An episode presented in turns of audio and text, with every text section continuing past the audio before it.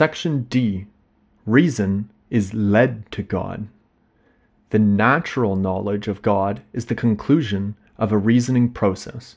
It is a fact, however, that without any complex demonstration, there is a spontaneous natural knowledge of the existence of God.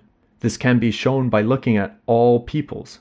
There is not a single nation without religion, even the most backward nation. They all believe in some sort of divinity, in something superior to themselves, for which to live and to be accountable.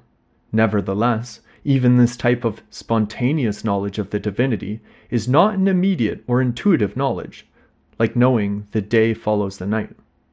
How do we know the difference between trees and bushes, between cats and dogs? Because we see them.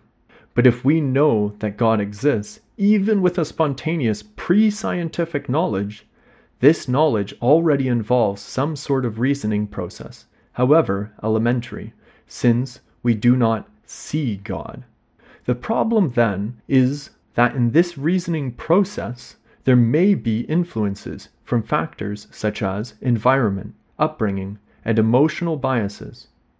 And what does philosophy do then with that kind of spontaneous knowledge? It makes it more precise and more explicit. How? By clarifying that this process involves the passage from knowing the world as an effect to knowing God as the cause of this effect. And this is done even on that level of common sense.